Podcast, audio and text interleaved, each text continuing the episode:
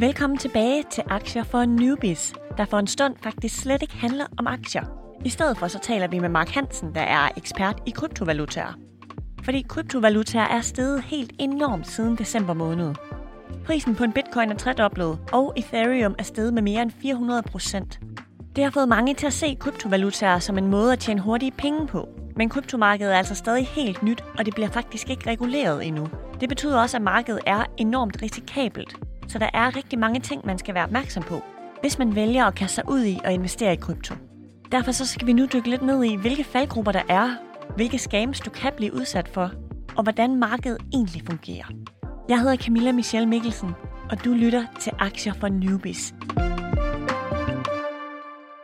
Mark, jeg kunne godt tænke mig at lære lidt mere om, hvordan sådan en kryptovaluta egentlig fungerer. Fordi som jeg forstår det, så er der jo faktisk ikke nogen, der regulerer markedet, og derfor kan alle jo i princippet lave sin egen kryptovaluta, hvis man er lidt inde i det i hvert fald. Kan du ikke prøve at sætte nogle ord på, hvordan markedet hænger sammen? Jo, altså grundlæggende er der ikke nogen, der styrer markedet, end, end dem, der er med til at, at påvirke blockchain. Der er selvfølgelig de styrende markedskræfter, som der har en indvirkning. Der er lovgivninger, der er banker, om de vælger at tage det til sig eller ej, og, og generelt, øh, hvordan befolkningen tager imod det her. Og der har jo været en kæmpe stor mængde af misinformation, og vi kører jo stadig det er begyndt at ryge lidt af, men vi kører jo stadig med det her, hvor man lige snakker om, at det er øh, tulip-effekten med de her blomster tilbage i Holland for lang tid siden, der steg helt sindssygt værdi, og så døde det hen. Og vi ser også rundt omkring, at der er nogle markeder, der tager godt imod det, og der er andre markeder, der ikke tager godt imod det. Det har en indvirkning. Og, og det er jo typisk nyheder, der kommer ind og påvirker. For en god chat år siden, der var det sådan den bare en lille positiv nyhed omkring blockchain eller bitcoin kunne få prisen til at stige voldsomt. Nu er det lidt omvendt en positiv nyhed har ikke den store effekt, en negativ nyhed har en meget, meget, meget stor effekt. Altså, da Elon Musk kom ud og sagde det her for Saturday Night Show, jamen det påvirkede markedet negativt. Og der gik han ind og talte om Dogecoin. Ja, der gik han ind og talte om Dogecoin. Og så nu har han jo så også været ude at sige det her med Bitcoin med, at det ikke er øh, særlig miljøvenligt, hvor det jo kan overraske en, at de ikke vidste det på forhånd, fordi det har aldrig været en hemmelighed. Det havde også en negativ effekt på markedet, lige på nær dem, som der jo så øh, er lidt mere grønne i det. De steg jo så og det, og det er de her nyheder, der kommer ud, og der kan det være mange andre ting. Hvis der lige pludselig kommer et eller andet land, som der siger, jamen her der er det bitcoin ikke tilladt, eller her der skal alle bruge bitcoin, jamen så kan det være positiv eller negativ effekt af det. Okay, så der er helt vildt mange faktorer, der faktisk spiller ind på, hvordan markedet det ligesom reguleres. Jeg kunne forstå på en af mine tidligere gæster her i Aktier for Newbies, at krypto jo er enormt risikabelt, og derfor så anbefalede hun faktisk, at man lægger cirka 10% af sine samlede investeringer i kryptomarkedet. Jeg ved også, at der er nogen, der ligger 80% af deres investeringer i krypto. Så det, jeg godt kunne tænke mig at høre lidt om, det er, at jeg har læst, at der er flere, der bliver snydt, når de investerer i krypto. De tror, at de har investeret, men faktisk så er de blevet udsat for et scam. Kan du ikke sætte nogle ord på, hvilke typer af scams man ligesom skal være på vagt over for, når man handler med krypto? Jo, Altså, alle har selvfølgelig oplevet at få en e-mail tilsendt, hvor der står, at de har 84 millioner bitcoins stående. Allerede der skal man være lidt usikker, fordi at der kan maksimalt være 21 millioner bitcoins eksisterende. Og der vil også være nogle af jer, hvis vi går i gang med det, der kommer til at opleve, at I får udlandske opkald fra investeringsbørser, eller hvad det nu er, hvor der sidder en øh, meget venlig mand eller kvinde og fortæller dig, at de kan gøre dig millionær på ingen tid. Og der vil jeg anbefale bare at blokere nummerne det her Facebook-crack, der var på et tidspunkt, har virkelig ødelagt meget på det her punkt. 7 13 har jeg aldrig rigtig oplevet det her i stort format, men det har virkelig taget til. Og det er jo selvfølgelig, fordi mine oplysninger nu er kommet ud på, øh, på internettet til, til mulighed for at købe og administrere, og det gør jo, at der er folk, der også begynder at, at angribe mig med scams. Og så ser man rigtig meget på Twitter, og det er, nogen, der, det er desværre nogen, der virker, hvor der er folk, der laver falske profiler, og så siger de, hvis du sender så og så mange coins til mig, så får du så og så mange igen. Det kan fx være Elon Musk, der gik ud øh, fake og lavede en promotion, der sagde, om for at øh, promovere Dogecoin, så øh, vil jeg gerne give så og så meget her ud igen til nogen. Det er der desværre nogen, der falder for. Og grunden til, at der er nogen, der falder for det, er det fordi, det er en normal måde egentlig at handle på, det her med, at man bytter valutaer?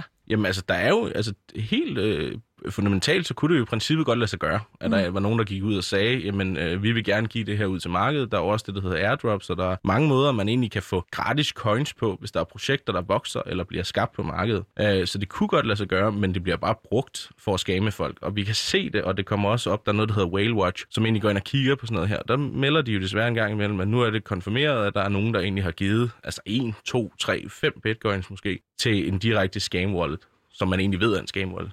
Og når du taler om scam wallet, er det så de her falske kryptoprojekter, du taler om? Og i så fald, hvad, hvad betyder det? Hvad er et scam wallet? Jamen det er jo, hvor de egentlig har lavet et projekt, som der kun er øh, til stede for, at de tjener penge. Det kan jo være etableret hvor end i verden, og det kan være nogle mennesker, der fremstår som værende de her erhvervsdrivende, der har skabt det her system, men egentlig ikke er det. Altså, du, hele internettet kan jo bygges op sådan, så vi tror, det er én ting, men det i virkeligheden ikke er noget andet, og det er jo svært at verificere man lærer det med tiden, når man kigger på de her hjemmesider, om det virker lidt underligt, og det er jo altid anbefalet, at man som udgangspunkt starter med at kigge i det, der hedder et white paper, fordi det er jo ligesom ideen bag projektet. Kan du se, at det faktisk er nogle mennesker, der har lagt noget i det? Der er også noget med, at du nogle steder kan lægge det op, og så se, om det egentlig er kopieret eller stjålet fra noget andet. Der er nogen, der decideret har været et andet projekt, der bare lå på hjemmesiden, hvor de virkelig genererede mange penge. Okay, så nu taler du white paper, du siger, at man kan se, om der er noget, der bliver stjålet. Altså, hvis jeg nu som newbie skulle ind og investere, hvordan kan jeg så gardere mig mod scams? Altså, hvad, hvilke klokker skal få mine alarmer til at ringe, skulle jeg til at sige? Hvis du ikke køber anerkendte projekter, men du starter med at kigge efter helt nye projekter, så så er det sådan noget med at kigge på, hvordan er hjemmesiden bygget op de her mennesker, som der typisk fremgår som værende støtter, jamen er, eksisterer de egentlig i virkeligheden? Er, har de selv tilkendegivet, at de egentlig støtter det her projekt? For det vil man jo typisk gøre, hvis man er en del af det, fordi man gerne vil have, at det skal leve. Nogle hjemler til nogle avisartikler. Kig på de avisartikler, ser de også rigtigt ud? Så bruger jeg selv noget, der hedder MetaCharge, som er en, det er så også en kryptovirksomhed, som der decideret bare har udviklet en, en form for antivirusprogram, der egentlig ligger i din, din, uh, i din browser, og så siger den egentlig bare meget simpelt med et grønt eller et sort skjold, om de har valideret den her hjemmeside. Har de sagt den her rigtigt? Mm. Og det er også vigtigt, fordi du, hvis, du, hvis nu for eksempel handler på Coinbase, og du går ind på Google, og du så klikker på et link til Coinbase, jamen så er du egentlig ikke helt 100% sikker på, at du kommer ind på den rigtige Coinbase. Så det er også vigtigt, sådan, jamen når du ved, du er der, og det er det rigtige, måske gemme det som et bogmærke, eller brug sådan nogle systemer, der kan validere det, sådan, så du ikke kommer til at komme ind på en scam-side, fordi det kan jo ligne 100%. Okay, det synes jeg er et ret godt øh, redskab, det her med, at man kan finde et værktøj, der kan validere det for os. Kan du ikke lige nævne et par værktøjer? Øh, jamen, jeg kender som udgangspunkt kun uh, MetaCharge. MetaCharge. Øh, ja, det, det er sådan, det udtales hvis nok. Og det er, det er de, som de kigger på. Men der er jo også hjemmesider, der, der skriver decideret de her e-mailadresser. Øh, men ellers skal du også bare lade være med at være doven og huske den. Fordi den er jo mm. meget simpel. Coinbase, det er coinbase.com, så kommer du ind på den rigtige. Men der er jo nogen, der har en tendens til at google alt, og ikke bare skrive det op i, øh, i, i browserfunktionen. Så, øh, så det skal man lige være ops på, fordi det kan egentlig være, det kan være lidt et problem. For en uges tid siden, der fik jeg en besked fra en lytter, der fortalte, at hun oplever, at der bliver gjort forskel på folk, afhængig af, hvor mange penge de har, når man kigger på kryptomarkedet. Det hun oplever, det er, at folk med mange penge, de har bedre adgang til at købe nye kryptoer, og at der bliver sat grænser for, hvor meget folk med mindre kapital simpelthen kan handle for. Er det noget, du kan genkende? Altså, jeg tror, man skal kigge lidt mere i det, der hedder det centraliserede marked. Hvis vi for eksempel tager Lars Seier, så har han jo i gang med at skabe hans egen blockchain. der skulle blive lanceret her til sommer i uh, det her Concordium, som det hedder. Og der er det jo det er jo private investorer, der kan få lov til at være med i det her. Så der kan vi andre jo ikke rigtig komme ud og være med. Men når det er decentraliseret, så burde alle egentlig kunne være med. Lars Seier, som er dansk bankdirektør og udgør hvilken direktion? Saxo Bank? Jeg er usikker på, om han fortsat sidder der. Han har tidligere solgt Saxo Bank. Det er jo sådan, han er blevet relativt rig på. Men han har startet det her blockchain-projekt projekt som en, en form for first mover. Det er en mega genial idé, han er i gang med, fordi han vil egentlig gerne lave en platform, som der er troværdig, centraliseret, sådan så at virksomheder i Danmark og verden kan være med. Så han laver lidt igen det her first mover, og kommer formentlig til at sælge det for absurd mange penge igen. Men han er også en genial mand.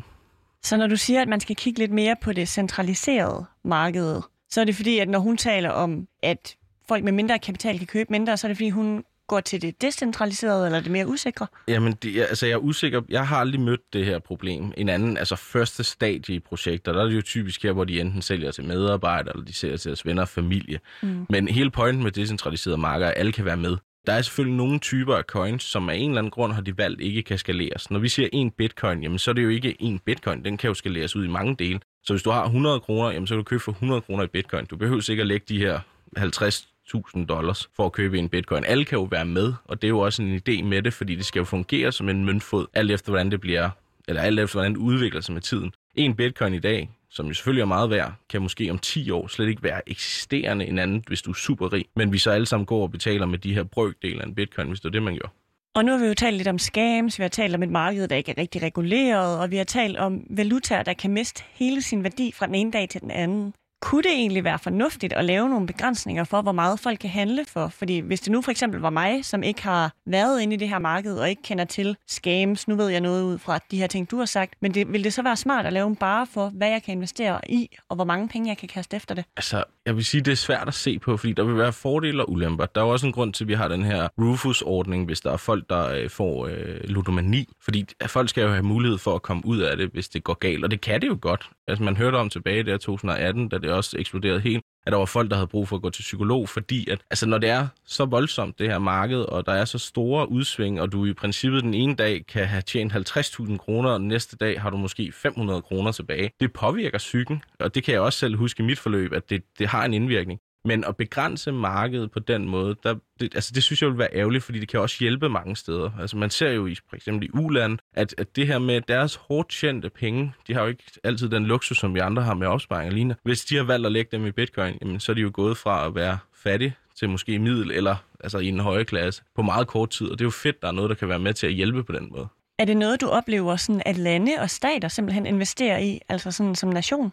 Altså, der er få lande, der decideret har bekræftet, at de gør det det, det gode ved markedet er jo det her med, at det er transparent i den forstand, at vi kan se, hvordan transaktionerne sker. Så der er jo mange, der spekulerer i det her. Og der går rygter om, at sådan lande som Nordkorea, de har opkøbt helt vildt meget. Enten har de jo minet, hvilket vil sige, at de har været med til at validere processen, og så fået bitcoins på det her punkt, eller simpelthen bare opkøbt. Og det kan jo gøre, at hvis bitcoin i dag bliver kæmpe, kæmpe stort, så rykker du egentlig på markedet fuldstændig, sådan så at Nordkorea kan gå fra at være et relativt fattigt land, givet, at vi kigger på alle andre, til egentlig at blive rigtig, rigtig rige og kan være en stor spiller. Og det er der sikkert også nogen, der ved i USA eller andre steder, og det er jo også derfor, de også forsøger at påvirke markedet. Og det vil undre mig meget, hvis at de ikke opkøber bare for opkøb, for at have det.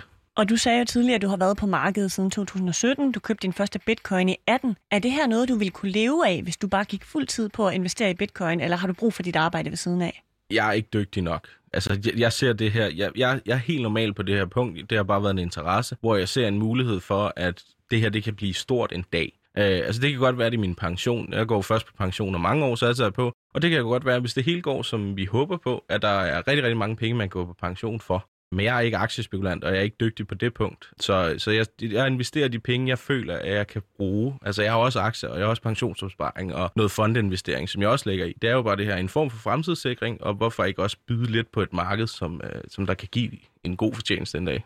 Ja, nu ser du byde lidt på et marked, og Sara Ophelia Møs, som jeg talte med for nogle uger siden, hun sagde 10 procent mm. i kryptovalutaer. Hvor stor en andel af dine aktier ligger du i krypto, og hvor meget ligger du i almindelige aktier? Altså, nu er jeg jo nok blevet lidt mere voksen og ansvarlig på det punkt, øh, så jeg lægger jo en større del i aktier, og jeg har jo også en pensionsopsparing. Fordi det er jo det her, som der er det traditionelle marked, som vi satser på, ikke brister, fordi det er virksomheder, der holder det oppe. Og det er jo sindssygt fornuftigt, og det skal man også fokusere på, fordi det andet er jo, altså vidderligt, i morgen kan det jo være færdigt på det niveau, vi kører på nu. Blockchain vil altid leve videre, men det hele kan jo godt kollapse, hvis alle lande for eksempel sagde, at det her det er bare ulovligt, og ingen må bruge det. Så da jeg investerede i krypto, der havde jeg en væsentlig forhøjet værdi investeret, baseret på, hvor mange penge jeg har lagt i det, øh, i forhold til, hvad jeg ellers havde andre steder. Nu er det jo i princippet mindre, jeg har investeret kontra de andre, men det er mere værd end min aktieinvesteringer og lignende, fordi de jo er steget så meget. Og vi var jo lidt inde på, hvad du selv har investeret i tidligere. Har du ikke en anbefaling til nogle nye kryptoer, som du selv har satset på, eller noget, du sådan planlægger at købe? Altså, jeg, jeg kører nok risikoen ret høj i den forstand, at jeg vil hellere lægge meget i et projekt, tabe det hele på projektet, hvis det går galt, men til gengæld få mulighed for sådan nogle sindssyge gains. Altså, der har været projekter, jeg har kigget på, hvor jeg har været sådan sindssygt tæt på at smide det ind, og det vil have givet altså, øh, rigtig, rigtig, rigtig stort afkast. Hvad er et rigtig, rigtig, rigtig stort afkast? Jamen, det var en, der steg meget hurtigt på meget kort tid, og der vil jeg være gået for... Der vil jeg, jeg vil komme tæt på en million på en uge, fordi den steg så hurtigt, og der var ingen, der havde set det, og den havde bare været sådan en langsigtet, stille og rolig investering. Men sådan er det. Altså, sådan, nogle gange taber man, nogle gange vinder man. Hvis du nu havde smidt dine penge ind her, og du havde tjent en million på en uge, vil du så stadigvæk bare have ladet dem stå der og koge, eller vil du så have trukket dem ud? Jeg vil lade dem stå og koge. Okay, fordi du simpelthen tror på, at de bliver mere og mere og mere værd, og de ikke krakker? Ja, altså vi kommer over, selvfølgelig kommer vi til at opleve en recession på et tidspunkt, men vi skal også stadig se på, at vi er, vi er i de spæde år. Altså det kan godt være, at bitcoin kom ud i 2009, men dengang var det jo virkelig nogle øh, meget kloge, passionerede mennesker, der var hurtige inde på det her marked. Nu er vi nået dertil, hvor at, okay, staterne begynder at anerkende, at det her det er ikke en ting, der som sådan forsvinder. Vi bliver nødt til at kigge på noget regulering. Normale mennesker kommer ind over det. Vi er nødt til nogle interface-modeller, der gør det nemt at bruge. Vi er, vi er meget tæt på at være der, hvor du i princippet kan gå ned i fakta og vælge at købe med det. Så det betyder også bare, at der er rigtig mange mennesker, der lige pludselig muligvis kommer ind på det her marked. Så hvorfor egentlig vælge at sælge? Altså, så man kan forestille sig, at vi når til den dag, hvor jeg står i Fakta, skal købe en liter mælk, tager min wallet frem og betaler med min bitcoin. Jeg finder det overhovedet ikke usandsynligt. Det, altså, vi, er, vi er der, ligesom hvis du går ned og betaler med MobilePay, jamen det er det samme. Eller Apple Pay er nok det bedste at, at sige, fordi det er jo så sindssygt let. Du lægger telefonen, bum, så er du betalt. Og øh, det, det, det er meget let. Altså vi er noget der, hvor swap, som det hedder, med hvor at, at en ting egentlig bliver byttet direkte. Ikke noget sådan salg, men egentlig bliver byttet, er nået til et niveau, hvor det kan gå meget hurtigt, og du egentlig ikke rigtig oplever det her. Det lyder helt vildt jo. Kan jeg ikke lige få, fordi jeg er jo helt ny og skal overveje, om jeg skal ind på det her marked. Og nu siger du, det er jo også noget for normale mennesker. Kan jeg ikke få tre do's og tre don'ts, når det kommer til krypto? Jo, altså en grundlæggende do er, at du skal do your own research. Det er sådan en helt standard ting. Lad være med at stole på, hvad andre siger, bare ved, at de har sagt det. Der er rigtig mange, der vil fortælle jer, hvad de mener er det bedste, og at den her kryptovaluta, den kommer til at altså 10x, 100x, hvad det nu kan være. De er typisk YouTuber, eller et eller andet har en eller anden incitament. De ejer det måske selv, så de vil have, at I skal komme med i det. Så øh, undersøg det, og, og lad være med at blive udsat for scam på den måde så skal du kun investere noget, som du ved investeringen egentlig ser som værende fuldstændig tabt. Så hvis du smider 1000 kroner, så når de 1000 kroner er lagt, så skal du egentlig se det som, du får dem aldrig igen. Fordi at, at det, altså, de, kan være, de kan være væk på 5 minutter i princippet. Okay, så jeg skal ikke kaste penge ind, jeg ikke har råd til at miste. Nej, det skal du bestemt. Altså det, det er aktier, der plejer man altid at sige, jamen, at du skal ikke smide penge, ind du ikke har råd til at miste. Men her der er det lidt den modsatte. Du skal se pengene, som at de allerede er væk, fordi det er så usikkert. Aktier fald, altså du vil jo næsten altid, det skal virkelig meget til, før du får et tæt på 100% fald i en aktie. Men mm. det er overhovedet ikke urealistisk. Altså jeg har været meget, meget, meget lavt i minus på mine investeringer i en periode. Og der kunne, det På kunne aktier så eller på bitcoin? på, på kryptovaluta, min portefølje i kryptovaluta. Okay. Altså, det var, det var meget lavt, der hvor mine kammerater synes, jeg var en komplet idiot. Øh, men jeg troede på det, og, og det viste sig jo så også at være rigtigt indtil nu, så det var jo fornuftigt. Så det har ligesom rettet sig op igen, efter du var helt nede og skrabe bunden. Ja, altså, jeg, jeg, jeg, var, jeg var langt nede i røde tal. Alt var røde tal. Og øh, så kom der jo en uptrend, og langsomt uptrend, og så kom jeg jo tættere og tættere og tættere på, og nu ligger det fornuftigt. Okay, så første do, do your own research. Yes. Andet do, investere kun i penge, som du allerede tænker på, som tabte. Hvad med nummer tre? Nummer tre er en af de vigtigste, og det er, at du skal tage dine forholdsregler, og så skal du have styr på din IT-sikkerhed. Og det, det skal du bare sætte dig ind i. Det skal, det skal være basalt, men du skal have styr på at have en antivirus. Lad være med at have koder liggende på computeren. Gå lidt old school med, hvis du har koder til de systemer, du skal ind i. Kør det på et stykke papir, du gemmer et sikkert sted, eller skær det ind i en metalklods. Ha' et ordentligt password. Lad nu være med password 1, 2, 3. Og så er der også øh, det lærer I. Øh, der er noget, der hedder two-factor authentication. Det vil jeg også møde på arbejdsmarkedet, fordi det bliver mere populært. En kode, der bliver genereret hver 60. minut. Brugen af hardware wallet, selvom de koster noget. Og hvad betyder, altså jeg kan godt mærke, det, det er vigtigt det her, for du står og slår i bordet herinde. Hvad betyder en kode, der bliver genereret hver 60. minut? Altså så skifter man en ny kode hver 60. minut? altså en helt standard proces, hvis jeg for eksempel vil logge ind på Binance, mm. det er, at jeg møder ind, så skal jeg selvfølgelig skrive en e-mailadresse. Så skal jeg skrive en kode, som øh, jeg vil anbefale, at du laver med rigtig mange forskellige tegn, tal, udopstegn det hele. Altså sådan en kode, du nærmest ikke selv kan huske, men du skal selvfølgelig have et sikkert sted. Så kommer du videre til en af de her robot puslespil, som der skal sikre dig, at du ikke er en robot. Mm. Og så næste step er egentlig, at du kommer ind. Men så kan du slå nye ting til. Det kan være en sms-kode, eller det kan være det her two-factor authentication, eller du måske skal bruge din hardware wallet til at logge ind. Så det er lidt et spørgsmål om, hvor hurtigt du vil komme ind. SMS-koden er en dum idé.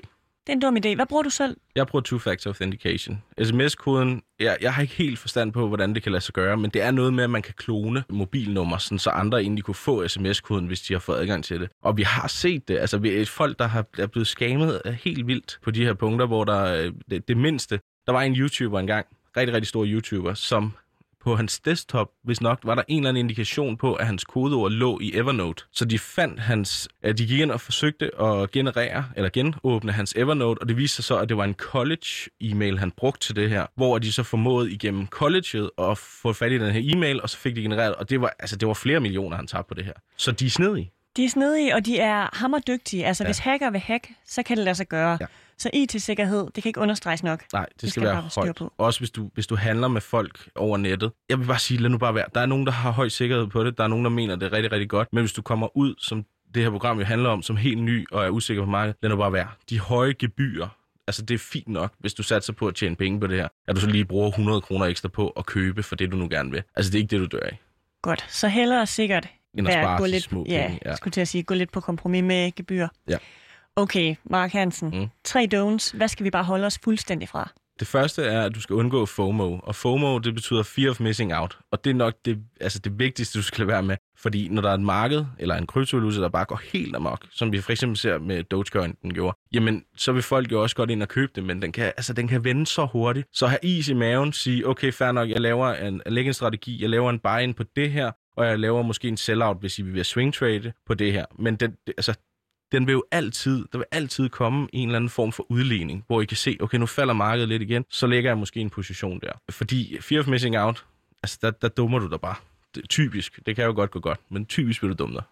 Fordi det kommer til at ske, der er noget, vi kommer til at misse. Ja, og jeg, altså, jeg har selv gjort det. Jeg er ikke en, øh, en disse bedre med, hvor lige når du køber, så rammer du toppen, og så rører den bare. Og så må man jo vente øh, en måneds tid, et halvt år, et eller andet, hvis du kører langsigtet på, at den jo så kommer op igen, og så kan det være, at det bliver positivt. Men hvis jeg havde ventet, så kunne jeg selvfølgelig have lagt en position, der var meget mere fornuftig.